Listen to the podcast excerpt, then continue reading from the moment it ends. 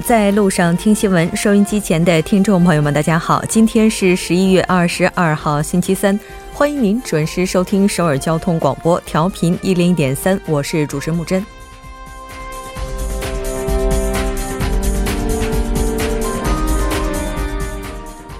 因为地震而被推迟一周的高考再过十几个小时就要如期举行了，余震近日来仍在继续，不排除考试当中也有可能会发生。为了保证考试能够正常运营，地方政府、消防、公安都已经接通热线，进入了紧急待命状态。希望所有的考生家长能够安心，明天这场没有硝烟的战争，希望大家都能够胜出。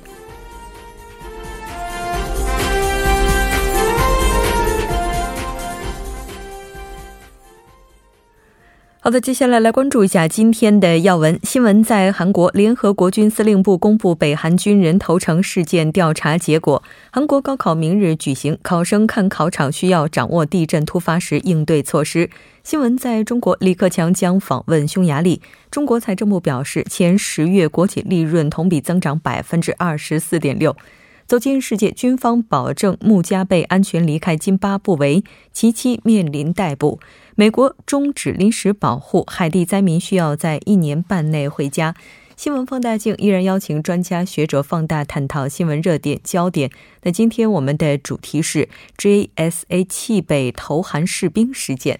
从每周一到周五晚6点了解最新热点焦点，锁定调频 101.3 新闻在路上。稍后是广告时间，广告过后为您带来今天的新闻在韩国。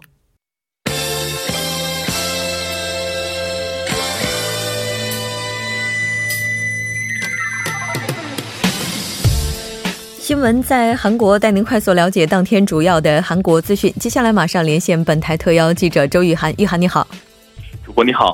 那今天的第一条消息，我们来关注一下联合国军司令部公布北韩军人投诚事件的相关情况。好的，那么联合国司令部呢，今天是公布了对日前1名北韩军人呢有板门店冀北投韩事件的一个调查结果，并表示呢，当时呢北韩军的追击小组呢是朝着这个军事分界线以南方向开枪射击，其中1名士兵呢一度越过军事分界线。那么联合国司令部表示呢，调查认定北韩2次违反联合国的停战协定，并已通过板门店联络渠道向北韩方面通报了这一重要的结论。那么联合国军司令部呢有关人士就表示呢，联合国军司令部人员在军事分界线附近呢是宣读了调查结果，北韩呢也派人对此进行了录像。那么该人士还说呢，宣读该调查结果呢即可看作是通知北韩其行为是违反了联合国的停战协定的。主播这名士兵呢，其实在越过界之后也是身中数枪，相当长的一段时间之内他是处于昏迷状态的，昨天才刚刚苏醒。那刚才你也提到了说是有视频内容的，这个视频内容目前公布的情况怎么样呢？是的，那么视频当中呢是可以看到4名北韩军人在投诚者越过停战线前几米后处这个地方开枪，一人呢匍匐射击。那么联合国军司令部就表示呢，视频呢还拍到了追击小组中1名北韩士兵越过分界线后匆忙返回北韩一侧，以及归顺北韩军人被这个韩方营救的场面。那么联合国司令部呢13号成立特别调查小组展开了调查，那么调查呢是于20号结束。那么调查小组呢包括美国、韩国、新西兰籍人士，中立国监督委员会的瑞士和瑞典代表团也是参观了这个整个的调查的过程。那么就在13号的下午呢，1名北韩军人呢在南北边界板门店呢是越过军事分界线向韩国投诚。这名韩国军人呢归顺过程中呢是身受了5到6处的那个枪伤，被韩方营救后呢送往医院治疗。那么经过2次的手术呢，这名军人的情况呢大有好转，目前呢是可以跟这个医护人员进行对话。主播是的，没错。而且呢，这名士兵他其实除了枪伤之外，身上还患有其他的一些疾病。当然，接下来的情况如何就要看这个和韩国方的进一步沟通了。下一条消息，我们来关注一下明天的高考。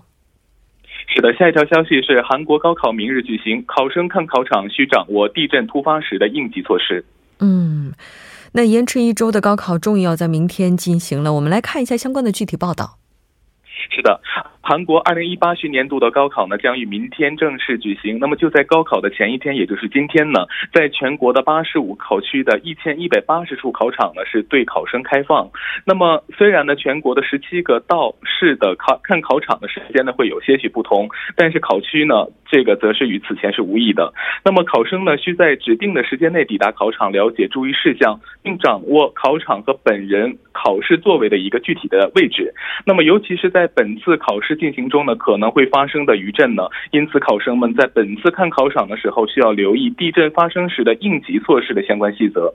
那么其中呢， 地震发生地的这个谱项呢 是在今天下午2点呢 开放考生去看考场。 那么根据相关的规定呢， 若在看考场时呢 发生，那么考生将在明天的高考中呢 被转移至浦项其他地区的应急考场进行考试。 主播。 那如果要是在考场上， 就是时间结束之后发生地震的话， 我们该怎么样去应对呢？ 是的，那么若在看考场这个时间结束之后呢发生地震， 那么则会在高考当天呢在考场前集合， 那么集体呢乘坐大巴车 前往位于浦项地区的 12处应急考场进行考试。 那么即使是没有发生考场呢， 那么位于浦项北部的 4处考场的 2045名考生呢 也是将在明天高考当天呢 是前往南部的另外的指定的应急考场进行考试。 那么为了预防这个突发状况呢， 保障高考的顺利进行呢， 韩国政府呢将与气象厅、 市道的教育厅和各地方政府呢进行通力的合作。 那么另外呢， 所有的考生呢是需在明天 8点10分之前进入考场。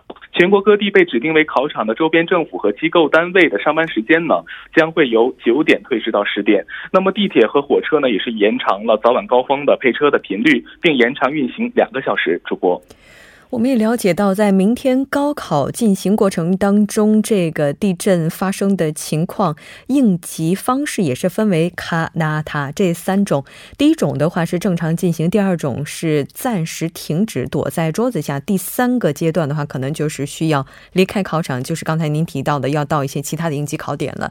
当然我们不希望明天在考试过程当中发生这些不幸的事情。 那再来看一下下一条消息。 好的，下一条是韩国今年出口增长率低于全球贸易增长率， 央行预测明年仍将持续。 我们先来看一下央行发布的就商品出口率相关的一些报道。 好的，韩国央行今天发表消息表示呢， 今年韩国的商品的出口增长率呢 为 3.7%， 较国际货币基金组织 IMF 发布的 今年全球贸易增长率的 4.2% 呢是低了 0.5个百分点。 那么央行预测呢， 韩国明年的出口增长率呢 为 3.5%， 仍然低于 IMF 全球贸易增长率 4% 的这样的一个预期值。 那么今年以来呢， 韩国的对外出口呢， 不论是从金额还是从规模呢， 都是呈现出一个 复苏的势头， 但是仍然追赶不上全球贸易增长的这样的一个脚步。 1980到2013年间呢， 韩国的商品出口增长率呢 曾分4次是低于全球的一个贸易的增长率的。 但是从 2014年开始呢， 韩国的出口增长率呢 是低于全球贸易增长率的 2.2个百分点。 那么从 2014年以后呢， 这韩国的这个出口的增长率呢 便始终是落后于全球的贸易增长率。 主播。那如果要是韩国央行以及国际货币基金组织 他们的预测成为现实的话， 可能韩国经济会面临哪些困境呢？ 如果说韩央行和 IMF 的预测是成为现实， 那么韩国的出口的增长率呢 将会连续5年低于全球贸易的增长率。 那么业界部分人士担忧呢， 未来这种现象呢 恐怕会成为一个常态。 分析认为呢， 韩国在出口领域竞争力较弱呢 是出口 增长率低于全球的贸易增长率的主要原因。 那么LG 经济研究院首席研究员李根泰就表示呢， 韩国目前的出口是进入了瓶颈。 那么十几年前呢， 韩国的出口战略呢 为大量投资和大量生产。 如今呢除半导体出口持续向好之外呢， 其他的主力商品的出口呢 均陷入低迷。 除非全球呢对这些商品的需求量大增， 不然呢在未发掘新领域或技术停滞不前的情况下， 这种持续低迷的状态是仍将持续的。 主播。是的，看来如何寻找突破口也是接下来经济学家的应该说任务之一了。我们再来看一下下一条消息。好的，下一条是韩旅游业冲刺冬奥会，宣传吸引亚欧游客。我们来看一下这次都会采用哪些方式来吸引中国游客。 好的，那么距离 2018年 平昌冬奥会及冬残奥会呢开幕也只剩下3个月的时间， 那么韩国旅游界呢也是加紧宣传吸引外国游客。 韩国旅游发展局呢是在本月的 17号到19号， 率大规模的韩国的宣传的促销团呢是参加了在中国昆明举行的 中国国际旅交会， 那么积极吸引中国游客。 韩国的主要地方政府呢有关部门等 15家机构设置了 22个展台， 展览的面积呢是达到 198平方米。 韩国馆呢还设有这个滑雪台的模型， 就是举办这样一个小型的冬奥会说明会。主播 是的，那除了中国的游客之外，这次应该说冬奥会的话也是希望能够吸引更多来自海外的游客， 那在这方面的话有哪些方法呢？ 是的，那么为了吸引日本的游客呢， 韩国旅游发展局江原道政府、 韩国空港公社 以及平昌冬奥会组委会及 韩国访问委员会呢是从本月 1号到下月的 21号呢， 在东京的羽田机场呢运营平昌冬奥会的宣传馆。 那么同时呢， 文化体育观光部呢 和韩国旅游发展局 本月 6号到8号呢 也是在英国参加世界旅游交易会， 介绍了平昌冬奥会和韩国旅游。 那么旅游发展局呢 还将从本月起呢 在巴黎呢举行这个韩国文化旅游的展览会。主播 那我们也期待接下来的冬奥会能够一切顺利吧。 好的，非常感谢玉涵给我们带来今天的这一期连线， 我们下期节目再见。稍后为您带来我们今天的听首尔。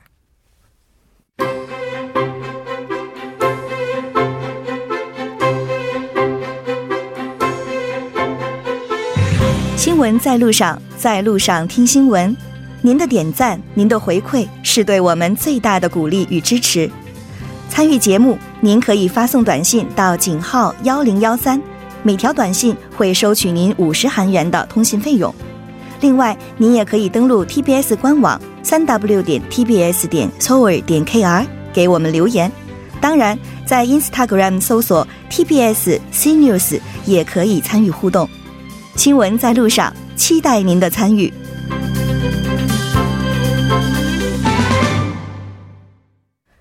好的，欢迎回来， 现在时刻是 6点13分， 这里是正在为您直播的 TBS EFM 调频 10.3 新闻在路上。 那接下来为您带来我们今天的听首尔。 当然我们的栏目固定嘉宾金勇呢， 今天去了国乐演唱会的现场， 所以今天我们请到的代班嘉宾是郭阳。 郭阳你好。 主播好，听众朋友们大家好， 很高兴又和大家在节目里见面了。 其实我觉得郭阳的声音我们的听众朋友应该已经非常熟悉了， 已经成为了我们的这个固定的代班嘉宾了，对吧？ 那来看一下郭阳今天为我们准备的第一条消息是什么？ 那今天的第一条消息呢是 首尔市持续可能发展委员会 今天发布了首尔持续可能发展目标 2030 方案。 那具体的内容呢是这样的， 首尔将会在2030年 实现保障弱势群体基础生活的首尔型社会保障系统。 那届时， 首尔将会成为能够保障全体市民安全及均衡饮食的城市。 同时雾霾的浓度呢计划将达到 2016年的 70%， 温室气体排放量呢将会减少到 2005年的 40%。 那这次的话， 也就是首尔可持续发展目标 2030 哈， 那它这个目标之所以这么设立， 目的是什么呢？ 它的目的呢， 本次发布的这个首尔持续可能发展的目标呢， 将会起到首尔市制定经济、社会、环境等方面政策时的指南针的作用。 那首尔持续可能发展目标 是为了实现UN持续可能发展目标而设立的。 那这里所谓的 UN 持续可能发展目标， 是从 2016年 到 2030年， 所有的国家呢需要达成统一性的目标。 该目标是通过 2015年 9月 UN 开发首脑会议的会员国之间协商后所制定的。 也就是说这个目标是以 2030年 为限， 然后在这一段时间之内去实现一个共同的目标。 是的，而这个目标就是可持续的这种发展模式，对吧？ 没错，还有13年的时间，继续加油。 很期待 2030年 赶快的到来。 那我们再来看一下下一条消息。 好的，下一条消息呢是 首尔市将召集 160名青年共同探索解决工作岗位的问题。那其实我们昨天在新闻放大镜板块当中也是讨论了，说到了20年前的那场金融危机带来的大规模失业问题。 现在的话青年就业率虽然说 不是那么的低，但是失业率确实不容乐观，所以解决青年就业问题呢也是县政府的一个大的课题。没错，我们先来看一下这次活动吧。那首尔市为了解决青年的就业问题呢，将于后天也就是 24号的上午 9点 到晚上的7点 在市厅 다목적 홀 召集 160名 青年共同思考并分享解决方案， 从而提出解决青年就业问题的意见与建议。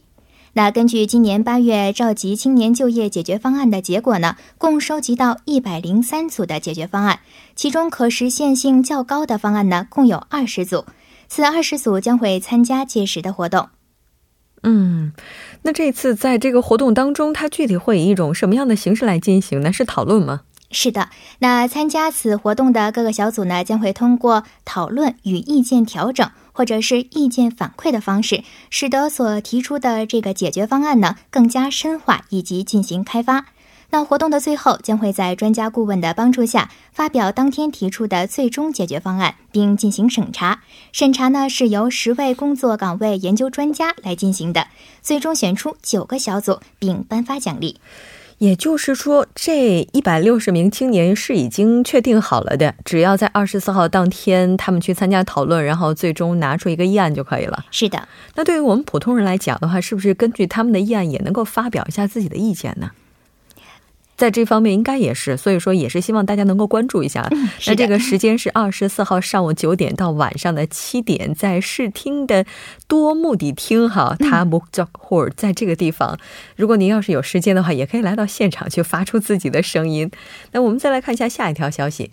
好的，下一条呢是一个非常有意思的消息哦， 大家呢可能都会很喜欢这条消息， 也就是说访问首尔夜市市民呢 已经达到了 500万名， 营业额呢 最高达到了 126亿的韩元。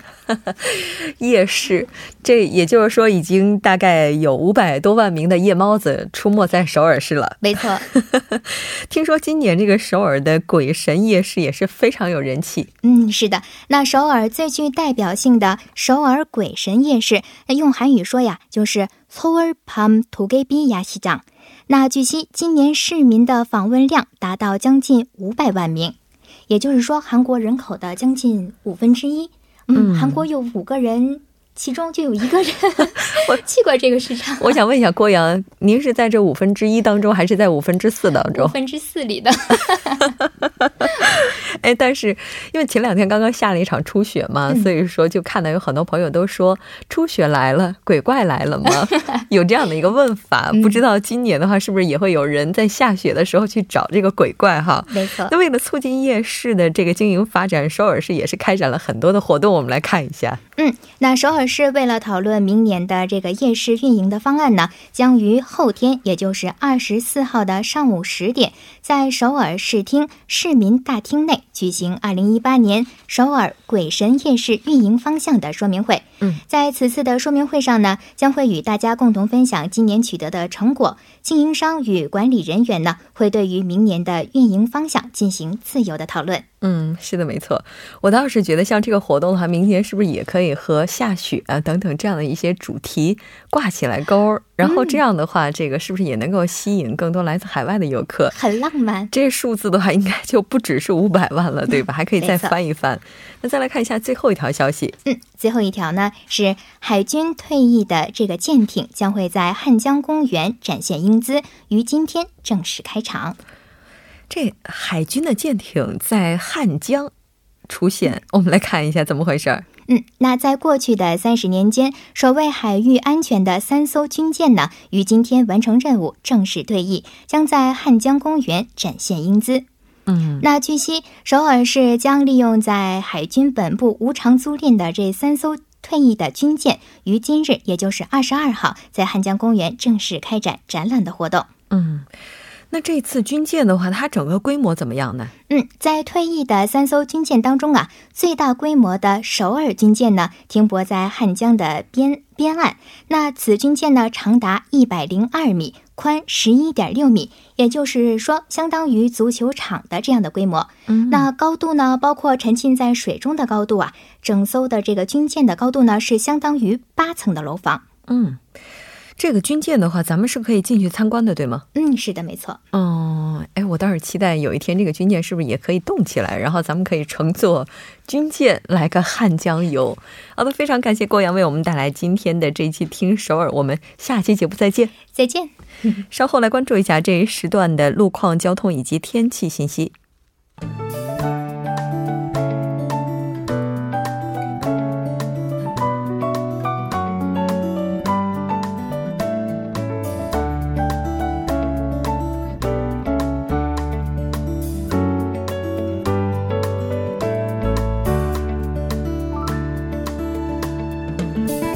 大家晚上好，今天是星期三， 这里是由程琛为大家带来这一时段的路况及天气信息。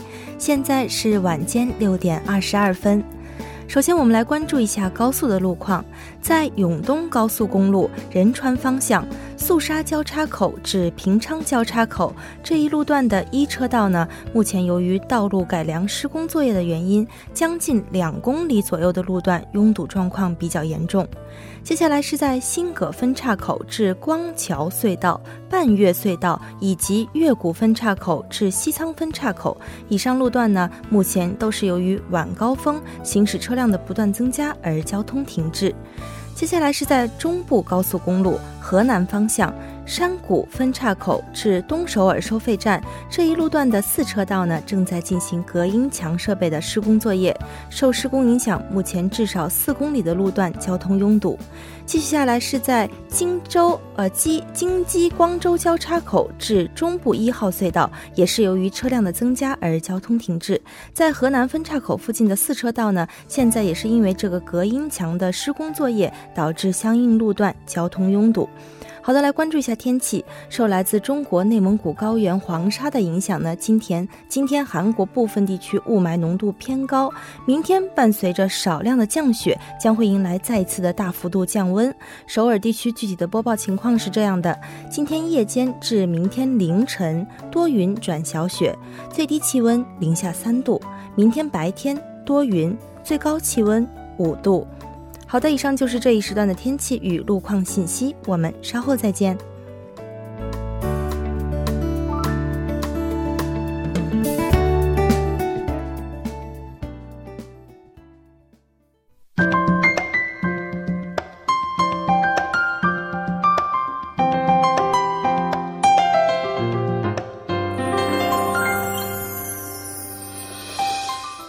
首尔新生活为您介绍首尔市面向在韩外国人推出的优惠政策、开办的教育讲座、举行的庆典。 那接下来马上就进入我们今天的首尔新生活。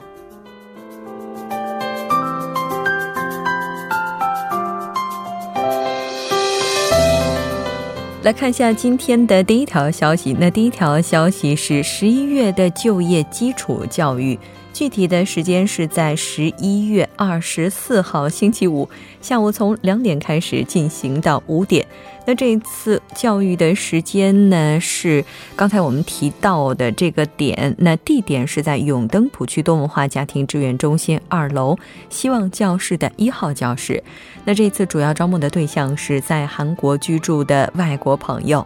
活动的内容呢也是有一定划分的， 2点半到3点 这个时间段是由 YBM 人才开发院来告诉大家怎么样可以成为一名外国语讲师。 4点到5点 呢是由国际高翻协会提供的， 教大家怎样成为翻译人才的这样的一些讲座。 如果您希望了解更加详细的信息，可以拨打电话 028455433 028455433 进行更加详细的咨询。 当然您也可以直接拨打这部电话进行申请。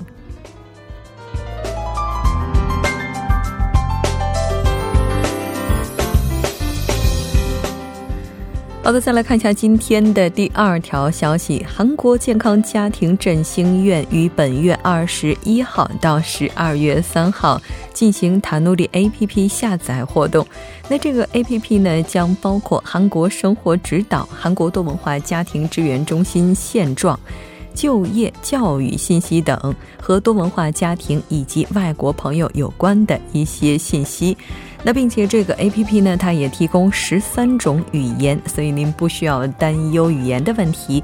在下载了这个手机应用程序之后， 您只需要在活动页面填写个人信息 就可以参与活动。 另外呢，这一次也会选出来 60名幸运的朋友。 那如果您足够幸运的话， 可以收到额外的一些流量以及便利店的商品券等等。 达努里的 APP 您可以直接在手机商城搜索达努里或者是 DANURI 就可以进行下载。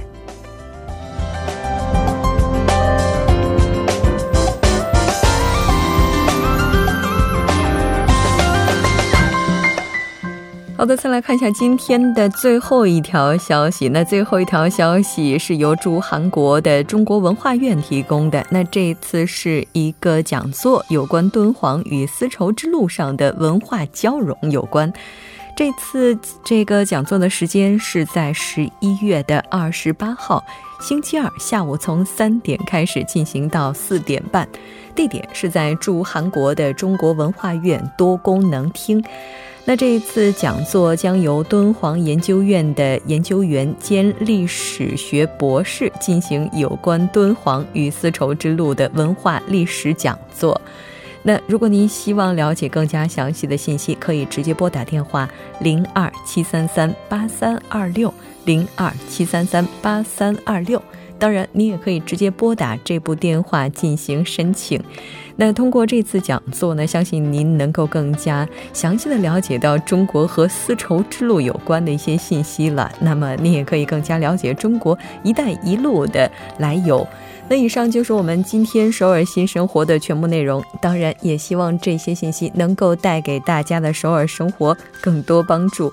那到这里我们今天的第一部就是这些了。 稍后在第二部节目当中， 将为您带来新闻在中国、走进世界以及新闻字符。半点过后马上回来。